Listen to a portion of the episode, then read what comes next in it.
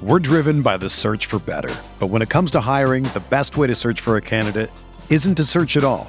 Don't search match with Indeed. Indeed is your matching and hiring platform with over 350 million global monthly visitors, according to Indeed data, and a matching engine that helps you find quality candidates fast. Ditch the busy work. Use Indeed for scheduling, screening, and messaging so you can connect with candidates faster. Leveraging over 140 million qualifications and preferences every day, Indeed's matching engine is constantly learning from your preferences, so the more you use Indeed, the better it gets. Join more than 3.5 million businesses worldwide that use Indeed to hire great talent fast. And listeners of this show will get a $75 sponsored job credit to get your jobs more visibility at Indeed.com slash BlueWire. Just go to Indeed.com slash BlueWire right now and support our show by saying that you heard about Indeed on this podcast. That's Indeed.com slash BlueWire. Terms and conditions apply. Need to hire? You need Indeed. This podcast episode is brought to you by Coors Light. These days, everything is go, go, go. It's nonstop hustle all the time. Work, friends, family expect you to be on 24 7. Well, sometimes you just need to reach for a Coors Light because it's made to chill. Coors Light is cold lagered, cold filtered, and cold packaged. It's as crisp and refreshing as the Colorado Rockies. It is literally made to chill. Coors Light is the one I choose when I need to unwind. So when you want to hit reset, reach for the beer that's made to chill. Get Coors Light in the new look delivered straight to your door with Drizzly or Instacart. Celebrate responsibly. Coors Brewing Company, Golden, Colorado. In case you haven't heard, Blue Wire Studios just dropped their first original podcast, Golden Goal. The show gives you 10 minute episodes all about soccer legends and the moments that made them. Whether you're just learning about soccer for the first time or a diehard fan, this podcast is a great listen for everyone. The final two episodes are live right now or binge the entire season to learn about your favorite soccer stars, check out Blue Wire's Golden Goal, available anywhere you listen to podcasts. We're talking about the great state of Minnesota on Roto Viz Radio. What's up, Roto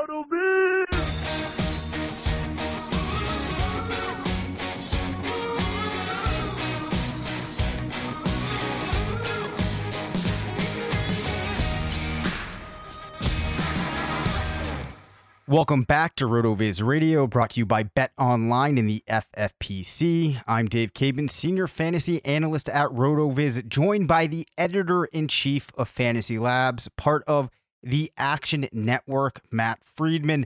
I'm back in the podcasting bunker. And Matt, I understand that you now have stable internet connections via the proper methods.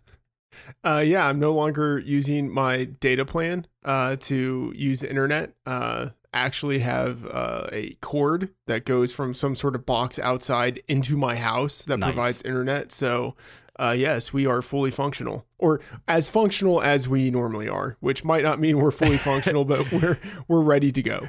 Right. We're somewhere in that zone a little bit. And as I said to you when we talked before the show, I forget if I used the word crush or slay, but whichever adjective you want to go with, that's what we're going to do here this episode. But you unknowingly, Matt, have stepped your way into a little bit of a quiz here. As we all know, you are now a member of the great state of Minnesota. I want to see how much research you did about this state before you arrived there. So I'm going to ask you a series of questions about Minnesota. Okay. We're going to see how many of these you can get. I should just say, you know, I did no research before moving here. This Yeah, has yeah. already been established. Yes, of course. Uh, so Minnesota has three nicknames. Can you give me one of the nicknames? Uh, I don't know, like the land of a thousand lakes, Eh, Land of ten thousand ten lakes. thousand lakes. Yeah, All right. Do, can you can you take a guess as to any of the others? no. All right. You got the Gopher State, and Oh, that's also the North Star State, which is interesting. Oh, okay. Yeah. Um, those are those are both understandable and good. Yep. There's a state beverage. Care to take a guess what the state beverage is? No, I do not care to take a guess. Why, don't you tell me? it's milk. Milk. Interesting. Okay. All right. The state bird. Oh, uh, I did know this, but I forgot it already. I, I don't know. Tell me. The common loon. Okay, I never would have remembered that. Um, what about the butterfly? Uh, the monarch. Yes, yes. That's Was the that- only butterfly I know. yeah. All right. How about the state fruit? The state fruit. Uh, no idea. it's the Honeycrisp apple. Wow. Okay. All right. Honey crisp apple. Uh, apple. Okay. Yeah. Um, the motto. Um. I feel like you could have picked that up somewhere on like a license plate at the DMV, maybe. welcome to Minnesota. No, it's something in French that I'm not even going to try to say, which is for Star of the North. All right, I'm only going to ask you a handful of more questions here. The state sport, Hockey. yes, ice hockey, Yeah. and um, let me find one more. Okay. Um, I'm just going to read this here. Many other symbols have been proposed for addition to the list of official state symbols, but were never officially adopted. Since 1971, the white-tailed deer has been proposed as the state mammal eight times. Other creatures proposed as representations of the state have included the northern leopard frog, the eastern timberwolf, and the 13-lined ground squirrel and the Blandings turtle. Uh, I've never heard of a 13-line ground squirrel. Wow, this thing looks interesting. All right, you have an assignment to take away from this. I want you to keep your eyes peeled whenever you're outside and see if you see this 13-lined ground squirrel. You should actually look this up. It's pretty it's a pretty interesting looking animal. So it's got like I, I don't do the normal assignments that I'm supposed to do for this podcast. All right, but you go no, look up this squirrel right now and it's an interesting This doesn't even like I have never seen a squirrel that looks anything like this. This looks more much more like a chipmunk. This is this is wild. All right. Anyway, though, I think that we are finished with the Minnesota quiz. Uh, you do know the capital of Minnesota, I'm assuming. Uh, St. Paul. I don't know. Is, Um, it, is it Minneapolis? I really don't know. No, I th- I believe it is St. Paul. I didn't actually look that up, but let me just make let me just make sure. Uh, you know that there's there's some lifelong Minnesotans listening to this that are not pleased with you not knowing that I- I think it's- Minnesota it's, fine. Like, capital. Okay, uh, yeah, it is St. Paul. You think it's fine? Yeah. Yeah, All I mean, I St. Paul was my first guess, but then you didn't say anything, so I was like, um, Minneapolis. I mean, I don't know. I thought it was St. Paul, but Yeah, no, it is. look, I mean, you know, I lived in Iowa for four years. Uh, I knew very little about Iowa. It's not as if there were native Iowans who were upset with me because I didn't pick up some of these things while I was there.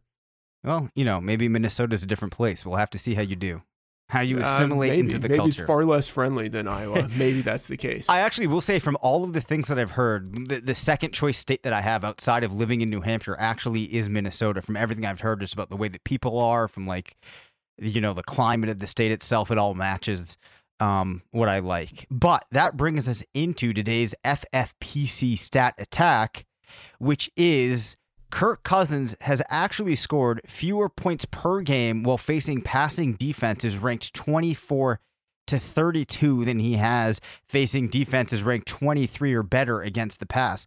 That's notable given that the Vikings schedule seems favorable as the NFC North has been pretty porous uh, to the pass last season, especially. And another interesting thing when playing without Stefon Diggs, one and a half points less per game than um, actually playing without Diggs. So just a couple of interesting things there on Kirk Cousins. We're going to get some opinions from Matt, but I want to remind you that the FFPC is home to the best fantasy football leagues and contests in the industry, including Dynasty, Best Ball, and of course, the world famous FFPC main event.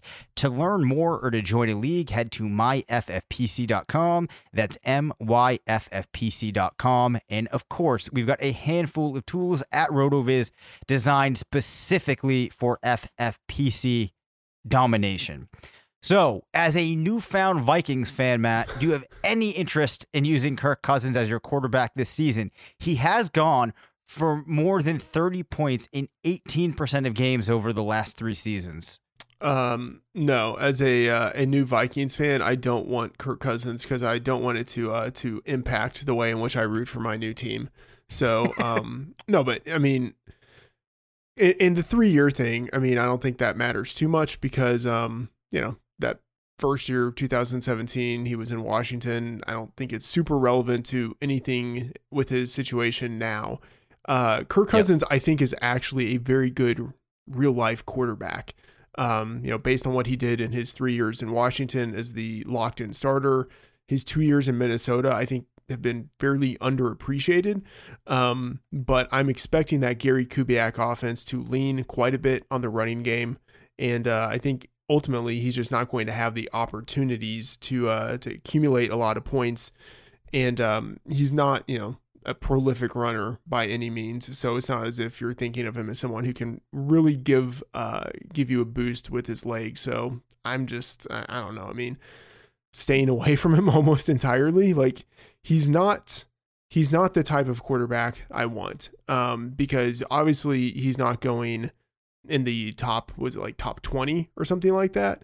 Uh, and if you're taking yep. someone outside of the top 20, I can think of other players I am much more tempted by. Yeah, you know the interesting thing is too. You talk about uh, contributing with his legs. Um, so as like during his time as the starter in Washington, his first relevant season really, which was 2015, or you know uh, the first season where he had a 16 game stretch where he was actively playing. He actually produced five rushing touchdowns. Then 2016, four rushing touchdowns. 2017, four rushing touchdowns. So it's interesting that he was getting this like weird boost that you just wouldn't expect from a player like him at the start of his career. But um, you know, I don't think you can be banking on anything like that. And even in those seasons, he was under like 60 yards. Um, the most he's recorded 2017, 179 yards, had 63 last season. But, you know, um, you're not going to be expecting any of the type of touchdown numbers that he was producing in Washington in Minnesota. Um, I think we can pivot now off of the Vikings to a more general type of question. This is something that we haven't talked about in a while. Um, in the episode that we're doing right now and the second one that will come out this week, I'm kind of bringing back some concepts that we might have talked about a couple of years ago to see if you've had any change in your thinking.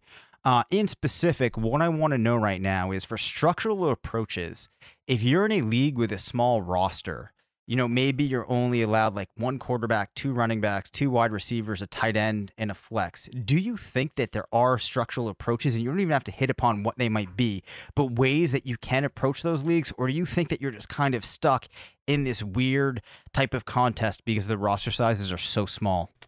Um, can you do two things? One, can you yep. talk about some of the structural approaches? Uh, just in case like people kind of aren't actually sort of aware of what you're talking about. Um, yep. and like we could even just pretend I don't know what you're talking about. But uh, but then two, give a little more definition about what you mean by small roster size. Um, yep. Like, are you thinking like capped at 16 or even a little bit smaller? Although I don't know if they go smaller, but kind of give a little more boundaries. Yeah. Right. So I'll give the boundaries first. I'm thinking about there are leagues you can play in where it's like 15 players. Yeah um, total. And then in that, you're only starting like eight or nine players. Yeah. Um, and why that's important is so a structural approach is one where you kind of head into the draft saying to yourself, I've looked at the scoring settings in this league. I've looked at the number of players that I can play in different positions. And because of that, I am going to build my team around a certain position. So obviously at RotoViz, the thing we're most known for from a structural approach is zero running back, which is in leagues where you can play a significant number of wide receivers. You're not forced to play a lot of running backs, and the scoring is PPR. You can attack that draft by going very heavy at wide receiver, ignoring running backs really until you get past round six, so that you set up in your team in a way that is going to perhaps be optimized for the specific settings of that league. Or another structural approach might be um, perhaps you're in a league where tight ends get a significant bonus. Mm-hmm. And if you could play a flex and a tight end, and for whatever reason, the bonus in that league set things up that a middle of the road tight end was scoring the same as like a, you know, maybe tier two running back you might build around those tight ends um, and set yourself up for success there while also looking at some of the other positions that would be advantageous to build around in your league. So it's it's not so much about just picking off players as the draft comes and finding the players that you like, but going in with a plan about how you're going to allocate your roster. Mm-hmm. Yeah. So in terms of structure, um, I think I always enter a draft with the late round quarterback approach, and I would say that's fairly standard within the industry. Um, So much so that if you are in an industry league, um, sometimes it might even make sense to pivot to where you're taking a, a quarterback earlier than you normally would, just because a really good quarterback will fall to you. Um, Yep. But in general, I'm thinking of late round quarterback as th- the thing that I'm always locking in.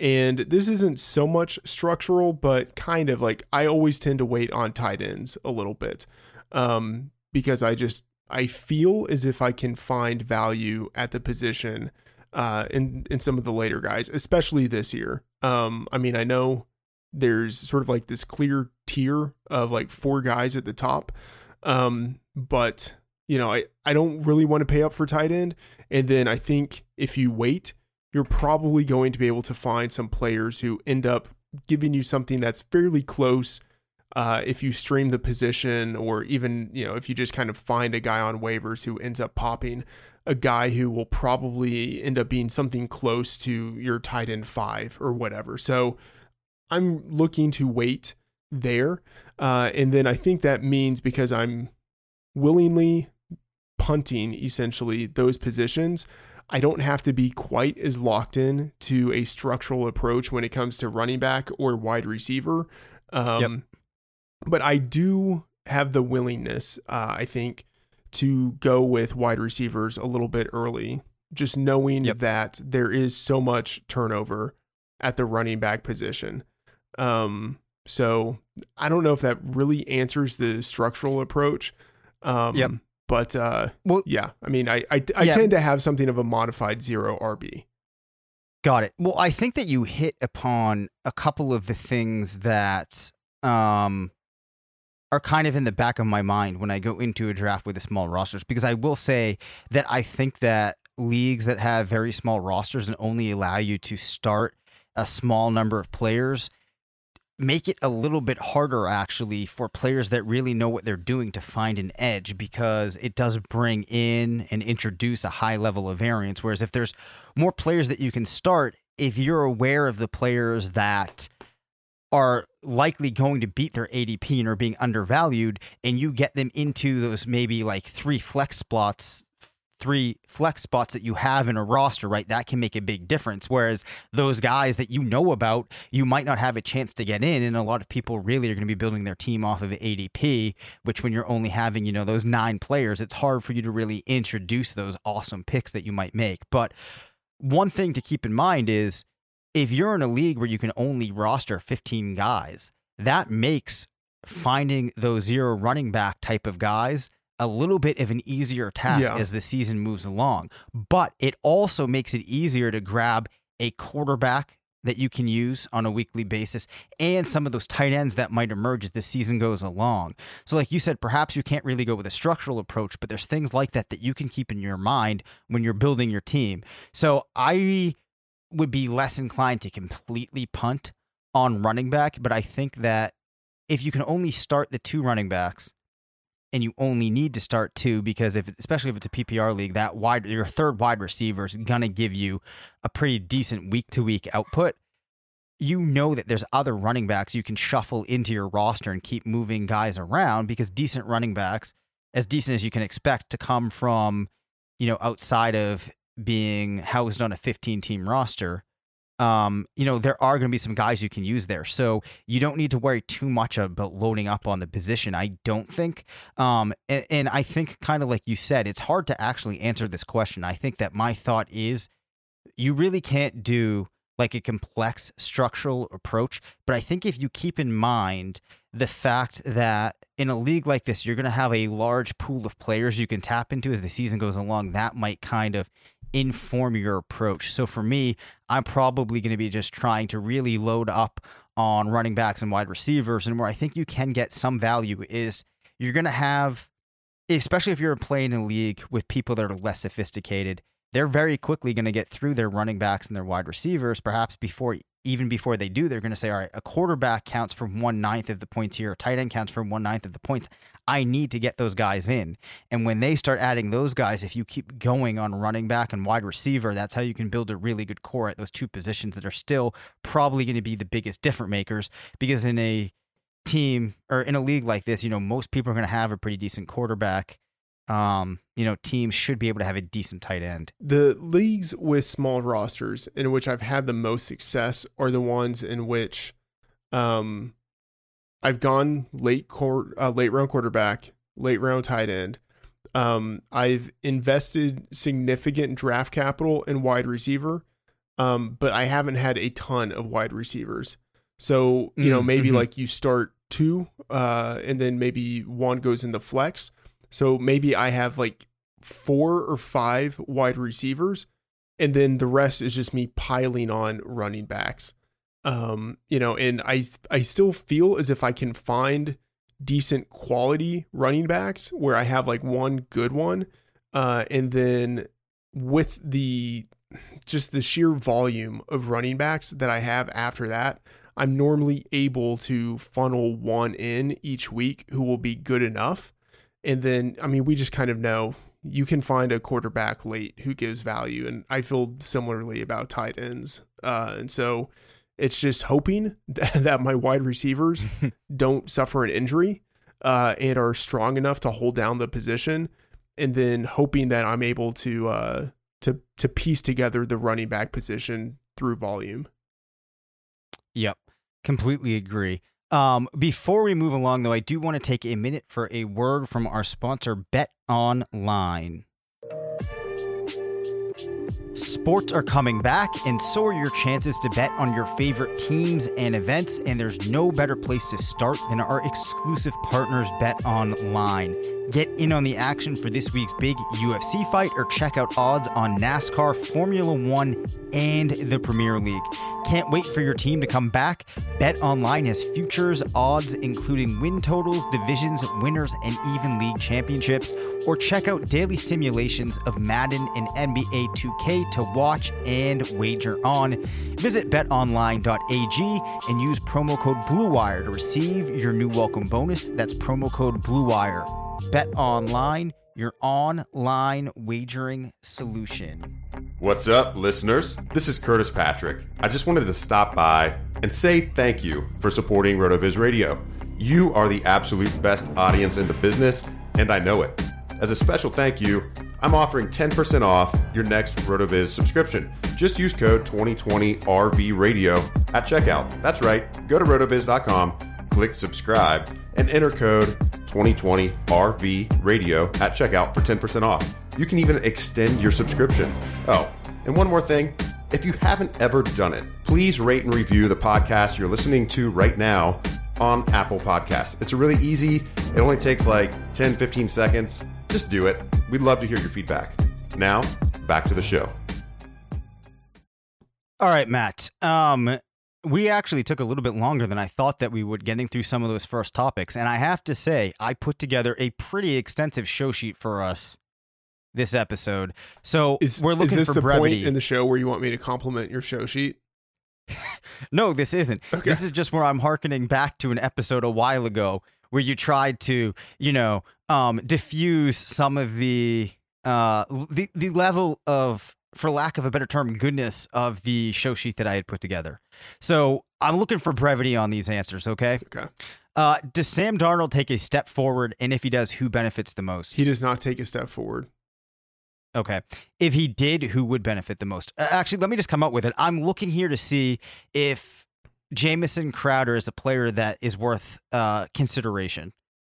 Uh, he's worth consideration, and that might even be separate from um from Darnold taking a step forward. Uh, I think Crowder's likely to lead the team in targets, and uh, you know maybe if he is a little bit lucky uh, and is a little more efficient than I think he will be, then he ends up having you know like 900, maybe even a thousand receiving yards uh, on high volume, and that could be worth something. Uh, I mean, he's going really Yeah. late, so I mean he's he's someone to consider. I'm not attracted to players like him because I don't think he has a lot of upside. Um, but he's he's worth considering. Yeah, I think he's one of those guys. If he slips far enough, and you could like toss him on your team as like your wide receiver five, wide receiver six, might not be a bad idea depending on the rest of the way your team is configured. How bad is Philip Rivers going to be? We may be revisiting this, but when I sit there and I project this team out, I just don't see a very good scenario for him. Uh, I don't think Philip Rivers is all that good, but um, I don't think he's going to be horrendous either. So I'm expecting him to be around like uh, a quarter, like low end QB two, which like Okay. that's not great, but it's like eh, he's not like he's not going to be benched or anything like that for his play. Yep. Okay, that kind of lines up with what I'm thinking of, which is here is I think that Philip Rivers is still one of those players that has some level of name recognition. People might be thinking he's stepping into a good offensive situation in Indiana, which perhaps he is, but I don't think that this is one of those things that all of a sudden propels him to being like a very relevant quarterback on a weekly basis. No, and, and the big thing is he offers absolutely nothing as a runner. Yeah. Yep. Exactly. Uh, what's the probability that Gardner Minshew is better than Joe Burrow? And I ask you this because while you were gone, I talked with JJ, and he's excited about Burrow. Not in that he was coming out and saying he thinks Burrow is going to be, you know, one of the best quarterbacks in the league, but just that this is a player that could be exciting week to week, might make for a good streamer. I just think it's interesting because we've seen Gardner Minshew at least be able to operate in the NFL. We have a player with that one season from college. It's hard to know what to expect. If you had to assign some type of probability, what are the odds that Minshew is better than Joe Burrow? I think Burrow might have a higher upside than Minshew. Um, Minshew might have uh, a slightly higher floor just because we've kind of seen him do it before. But right now, like I have them projected for a really similar number of fantasy points. So Yep. I would say um, the odds of Minshew actually being better, like by better, do we mean like better in terms of fantasy points scored? I was actually kind of thinking um, in real life, Okay, but let's just go both. Okay, so uh and just for this year or like for career? Okay, let me let me just answer the question instead of asking you questions. I'll say this Yep. year I think Minshew has maybe like a 46, 47% chance of outscoring Burrow, but it's Yep. pretty close. I would say for their careers, I would give Burrow like a uh 67, 68% edge over Yep. uh over Minshew. Yeah, and I don't think that feels radical at all. That's probably somewhere in the line of what most people would say. Um, I like this one question here. I'm going to say that for next episode. But have we talked about some people slightly getting behind the idea of of Chris Thompson in relation to, uh, you know, his potential usage as a receiver and that somehow packing Leonard Fournette? Yeah, I mean, uh, you know, I I talked with Chris Raybon quite quite a bit about this, and um, you know, like when we're talking about projections or anything like that, um, and he thinks that Chris Thompson will probably uh, hinder Leonard Fournette um, a decent amount uh, in the passing game, and I mean, like, sure, I think Chris Thompson will probably get the most targets out of all of the running backs. Um, but I mean, Chris Thompson, there's the possibility he plays only like six games. You know, like he's Yep. not staying healthy the whole season. But I would say conservatively, I'm thinking that Leonard Fournette's targets get cut in half. So maybe he goes, I think, did he have like 100 targets last year? Something like that? He very silently did, and Yeah. it's like a total that people just don't want to focus yeah. on. I think that maybe gets cut in half. Yeah, I, I, um, I don't know if I would go that that far, like personally, because I'm just not expecting Thompson to be available enough. But um, I mean, it probably is a fair statement. Let's say that Thompson plays 12 and a half games. Like, do you think Yep. that's a reasonable projection? Yeah, that, that's probably probably reasonable. Okay. And then when he plays, I'm thinking he might have a market share of around like 15% of the targets. And that Okay. that feels high, but that's very much in line with what he's done in the past. Yep. You know? So I, I guess the the takeaway here is that you do think he is going to have somewhat of an impact on Fournette, but maybe not enough that it like just entirely deprecates Fournette's value. Yeah, I mean the I mean, if Fournette loses half of his targets, it seems like that is massive, right? Yep. But the thing is, like, th- he's still getting 50 targets and he's still going to get a huge number of carries because Chris Yep. Thompson isn't going to get that many carries, even if he's getting a lot of targets. And I still don't see Ryquell Armstead getting a ton of usage. Maybe he gets some, but I just, I still think Fournette is going to clear 200 carries fairly easily as long as he's healthy. Yep. Um, I also think it's possible too that if Thompson is available and does stay around and stay healthy, it's possible he's just not that good anymore either. Um, but let's let's move along here. My final question uh for this show, Matt. Thoughts on what Washington should go with for the new name change? Uh, I like the Red Tails. Um, and I also, and for people who don't know, like the the Red Tails, uh, it's for the Tuskegee Airmen, uh, who were, um, I believe they were the first African American fighter pilots, uh, and they fought in World War II, and uh, they were just like legendary. Um, so uh, I think that would kind of be a, a cool uh, a cool name. I've also heard uh, potential talk of something like um, is it like the Wind Whisperers? Uh, who Oh, I haven't heard who that. were like the the Native American uh, code talkers uh, in World War II, which like I think that would be awesome. Uh, I don't know if they can cool. actually use that name. Um, Yep. But uh, I think it would be really cool because it would it would keep um you know like the Native American aspect, but like it would totally change it um to where it was something that I think would actually be really cool. Um so I I don't know, but if if maybe there's just the desire to stay away from like the Native American you know Native American Right. name altogether, but I I mean like the Wind Whisperer thing I think would be cool because like it's it's clearly a a symbol of honoring. Uh, and I think it would potentially help to rewrite the history of the franchise and, and even like to to cast the name of the previous name in a a different light that it was something that was moving towards this direction. Yeah, that's kind of the the thought process that I've had too. It would be really cool if there was a very good way to shift the direction of the name, but still keep that Native American type of spirit behind it and find some way to honor it. I also really like the color scheme that they have too, and I think it would be cool if they found some way to kind of carry that forward. Um, but you know, of course, I think um, nonetheless, it's just exciting to see what they will come up with. So hopefully, it's something cool. Um, favorite team nickname in the NFL. So I lied because this question kind of goes in with that one. Do you have a favorite team nickname of the teams in the NFL? Okay, well, can I like nickname? Do you mean actual name? Actual name. Okay. Yeah. So like the Dallas Cowboys with the Cowboys being the Uh, yeah, I don't really, I don't really have one. Like, I don't, I don't know. I don't really think about like uh, NFL teams in that way. Yeah. All right. Um, fair enough. And I actually forgot to think about what mine would be, but I will just say I'm I'm a person that just likes a good old animal nickname thrown on there. So throw on bears, tigers, lions, anything like that. I mean, that. I guess I- I what I do say- find interesting is yep, go I, ahead. okay, sorry to interrupt. I will say I think the Packers is actually kind of decent because it's like totally local to that Yep. area, you know, or like the Steelers is cool because it is totally local. right. Um, so I I do like those those names where it feels like it's something that belongs to the city and comes from the city versus something like I don't know this isn't going to be good but like the Lions like I don't I don't like think of Detroit and think of Lions you know Right. yes. Um, the other thing I find interesting is how many birds there are for team names in the NFL.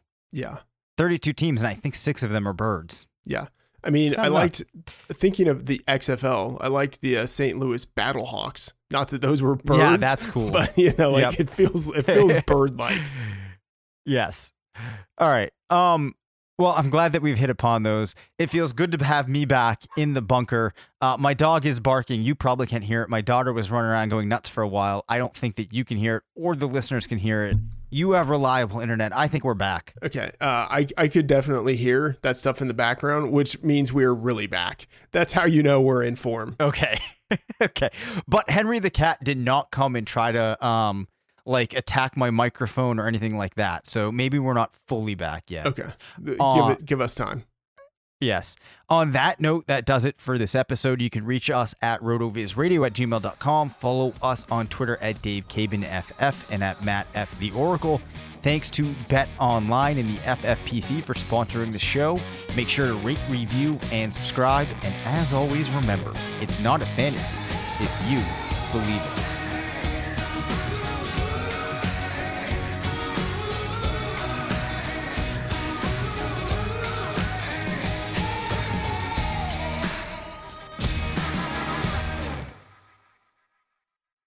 Sugar Ray Leonard, Roberto Duran, Marvelous Marvin Hagler, and Thomas Hearns.